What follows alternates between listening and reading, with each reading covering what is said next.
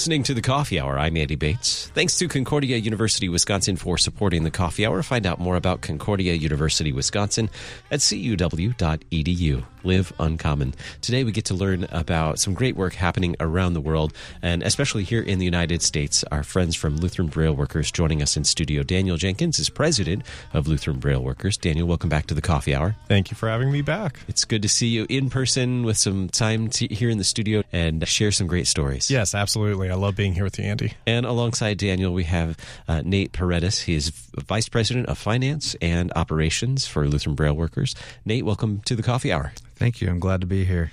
Well, this is always just a, a, delightful time to learn more about the work of Braille Workers, our Lutheran Braille Workers, which is a recognized service organization of the Lutheran Church Missouri Synod. I, I think it's uh, important to identify that when we have RSOs and what does it mean to be an RSO. We're going to talk about that a little bit. Let's start though with the need. How many people are blind or visually impaired in the world and in the U.S.? Absolutely. It's worldwide about 338 million people who are in the most severe category of visual impairment, what we would call legally to fully blind. Wow. And within the United States, in 2023, that number is over 9 million people. Wow. What are some of the things that that perhaps we as sighted people might take for granted might not recognize how life changes, especially for someone where that happens midlife. Yes. What are some of the things that, that we might not think of? Well, I think, and it's a little biased towards us, but just getting a Bible. I mean, mm-hmm. I think for most of us, we take for granted we can go into a store, we can just buy a Bible off the shelf, and we can read it. If somebody were to try to buy a Bible online, it would cost them over $800 for an English Braille Bible. Wow. And 2200 plus for a Spanish Braille Bible. So that's one. Even something as simple as being on a plane. If you ever hear the safety demonstration, look around for your nearest exit. Well, somebody who's blind can't do that. And we just never make those connections until we're actually in this world. Hmm. What about when it comes to the church? How many of those nearly like over 9 million people in the United States, how many are, are have a home church? So it's estimated fewer than 5% of all people in that most severe category have a home church. In fact, there are estimated fewer than 120 Christian churches in this country who provide intentional outreach to those 9 million people. Hmm. And, and when we talk about outreach to blind and, and visually impaired, what is that? What what are some of the things that, that would make a blind or a visually impaired person more welcome? Well, just even having resources available mm-hmm. in Braille or in large print, that's something we don't talk enough about either. How many of our senior members can't read the bulletin anymore, can't read a hymnal and need that large print available? Just having that available, knowing how to welcome somebody who is blind into the church, knowing how to go up to them and approach them in a loving way, things of that nature. I mean, it, it's not something that takes a, a, church overhaul, but it's just having the awareness, the training, and the commitment to doing it the right way. Hmm. So, some you talked about the the Bible in Braille being like in an English Braille Bible, eight hundred dollars, over eight hundred dollars. That's starting. Wow. Why? What creates such a roadblock or such a hurdle for resources like that? Well, one English Braille Bible is 37 volumes and about five and a half feet in shelf space. Oy. So you're talking about a lot of paper yeah.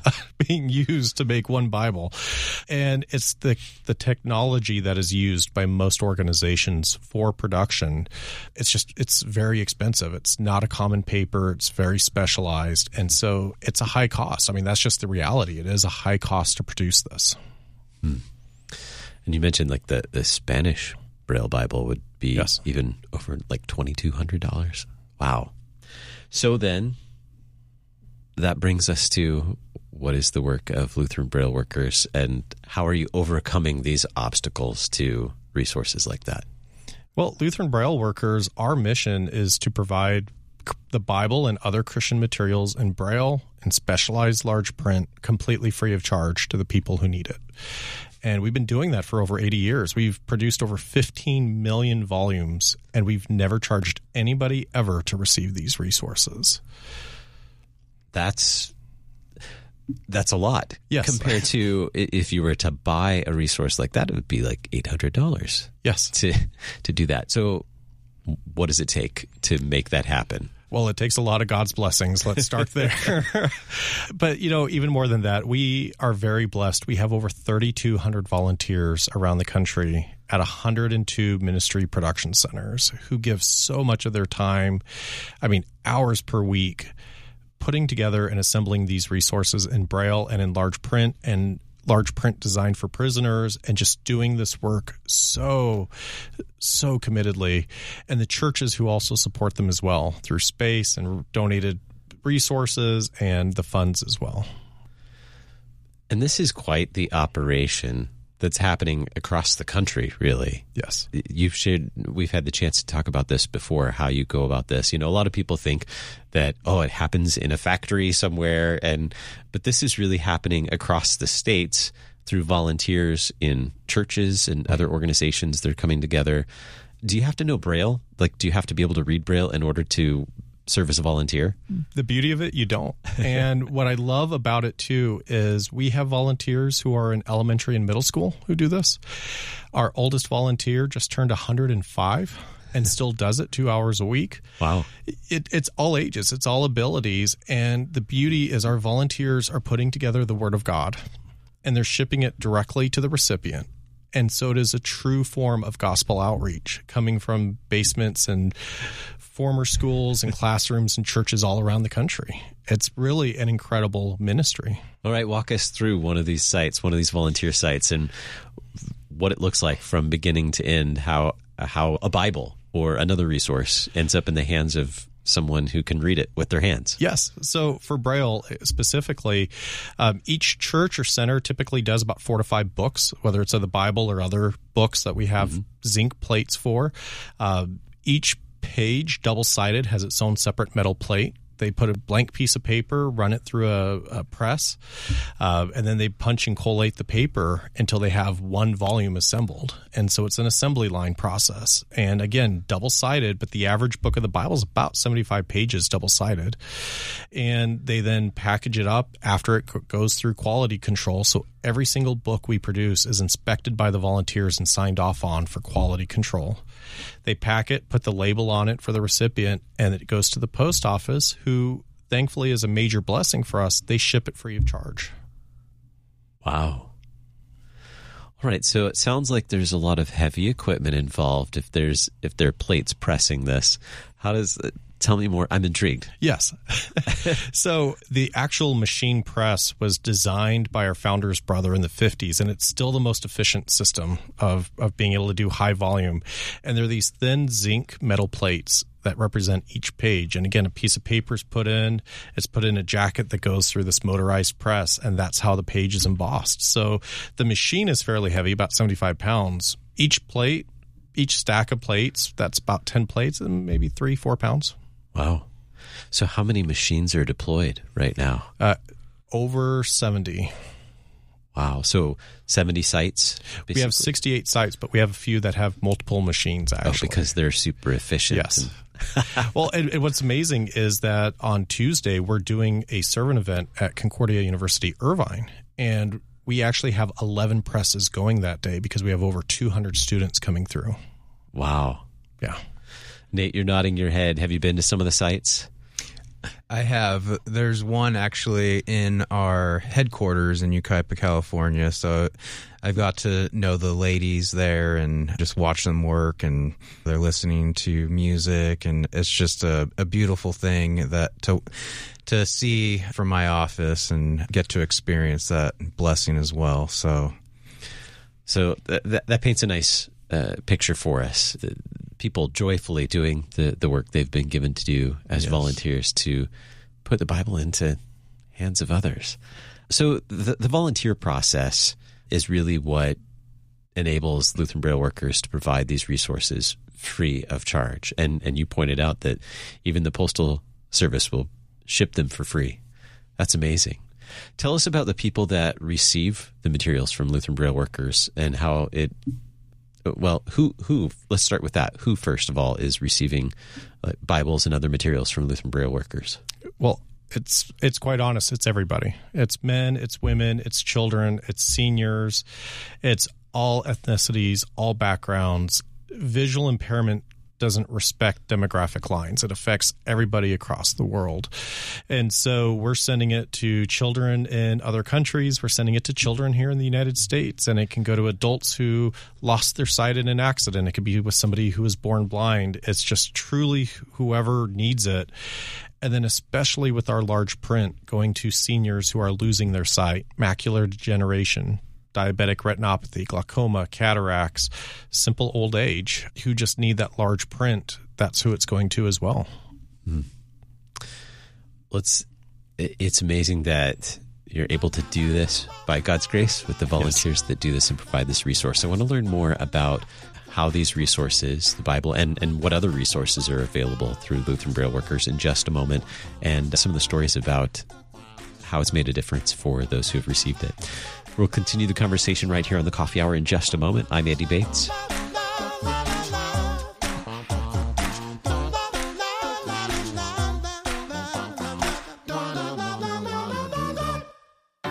At Concordia University, Wisconsin, we believe you were created for a reason to use your God given gifts to help others, to live a life of self sacrifice in a me first world, to live a life that's uncommon. Whether you're taking one of 50 plus online programs or learning with us in person on the shores of Lake Michigan, you'll be equipped to make an uncommon impact. Learn more at cuw.edu. Concordia University, Wisconsin. Live uncommon.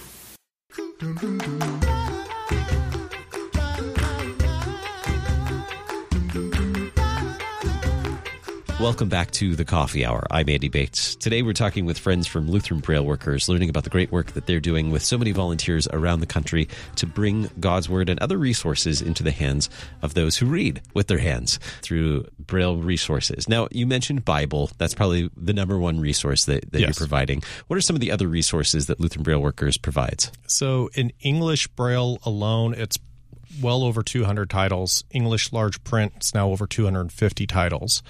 It's the Lutheran Service Book, it's the Small Catechism, it's Portals of Prayer, it's multiple devotionals, Bible studies, the Project Connect booklets with Luther from Lutheran Hour Ministries. We just recently brought a number of new titles into production. We have some of the Donna Snow Bible studies through LWML, Time of Grace, some of their materials, just you name it, and we try to provide it for people who are asking. Hmm. How has how have these resources from Lutheran Braille workers made a difference for those who are receiving them? Uh, one of the best examples that I can give, which happened recently, I was on a plane from Oklahoma back to California, and a gentleman came on the plane, young man who was blind with his wife, and they saw my shirt. I was wearing my LBW polo, and they said, "You're not from the LBW, are you?" and I said, "Well, what do you mean by the LBW?" But it turns out he was a minor league baseball prospect, who fast track probably to the major leagues. He was involved in a car accident, and it took his sight. And he spent weeks in the hospital. His wife was reading to him from the Bible every day. When he got out, he began learning Braille. And one day he told his teacher, I would love to have a Bible I could read instead of my wife reading to me. And the teacher said, Well, great. There's this organization out in California. They'll send you one.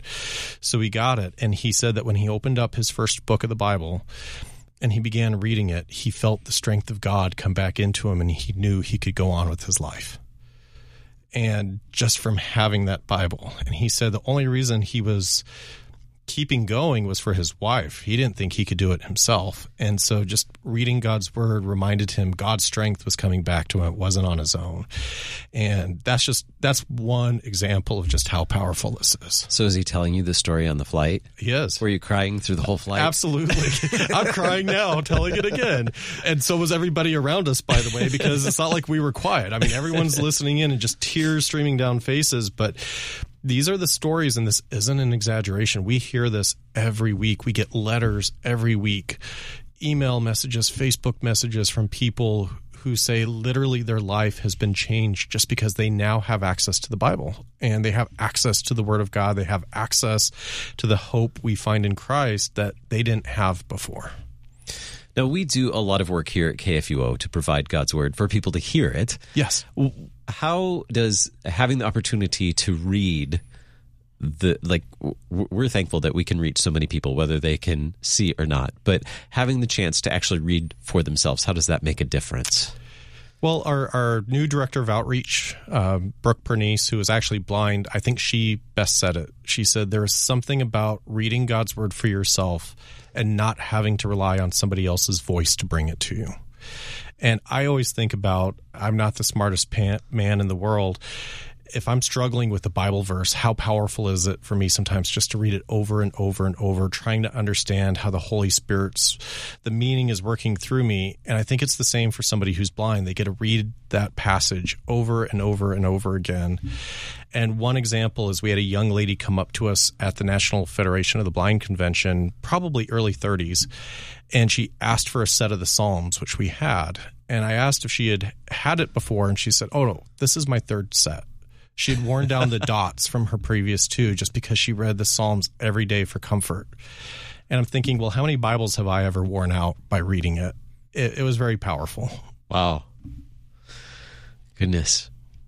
Tell me more of those who have been who've received resources from yes. Mr. Braille workers. One that really affected us affected me personally was a lady we met at another convention, National Federation of the Blind. Um, she came up to our table, 38 years old, losing her eyesight, and she said her greatest fear about losing her eyesight was that if she couldn't read the Bible, God was going to stop loving her. And she needed large print already. And we said we gave her the first set of large print books, and she began crying. And then when we told her when she lost her sight and learned Braille, we had a free Bible ready and waiting for her. In the middle of this convention hall, I mean, hundreds of people around us, she shouted out, God still loves me. And I think that just encapsulates exactly what this ministry means to people. It's that reminder that God loves them still. Hmm.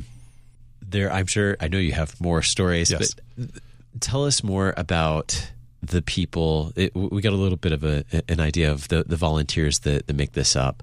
Tell us about the volunteers and the process of becoming a volunteer becoming a, a site to help produce the materials so that more people like the, the stories that you've shared can yes. continue to receive god's word. Well even in today's age the demand for braille the demand for large print is continuing to grow actually and fewer organizations are doing this work. So right now our demand the demand for our resources is outstripping our production capacity. So we are looking for more volunteers. We're looking for more churches willing to do it. The number one way is if you are near a center and you just want to volunteer, reach out directly to the church or reach out to us at headquarters. We'll connect you with the leader. Most of our centers are always looking for new volunteers if your church is interested in hosting a site, reach out to us. We will walk alongside you through the process every step of the way of opening up a ministry production center at your church, whether it's Braille, large print, prison large print. We help you get the equipment. We help you recruit the volunteers. The funding, we get a lot of support for funding from donors, LWML groups that help offset costs. We just need people ready and willing to do this work. What kind of space does a church or a group need to have in order to do this kind of volunteer? So not not a lot actually. I mean, there's some places that have their own room that's huge and it's wonderful and quite frankly, it's beautiful. We have some churches though; they pull out about five tables out, of, and then they pull their stuff out of a closet and they pack it up, and it takes a ten by ten foot space. So we really have yet to find a church we haven't been able to work with in terms of space. So it's anybody who just really has a heart for this ministry. God usually provides a solution. And how often do most of the groups meet to do this work? Yeah, it, you know the the funny part is we have 102 centers and there's 102 ways that they do things. some meet once a month. We have some volunteers who come in twice a week. We have some volunteers who do 40 hours a week. It really just depends on their heart and how much they love the ministry and what they're able to do. But most of our groups, we ask people if you can join a group and meet once a month for two to four hours, you're already going to be reaching probably six to 10 people a month just through that.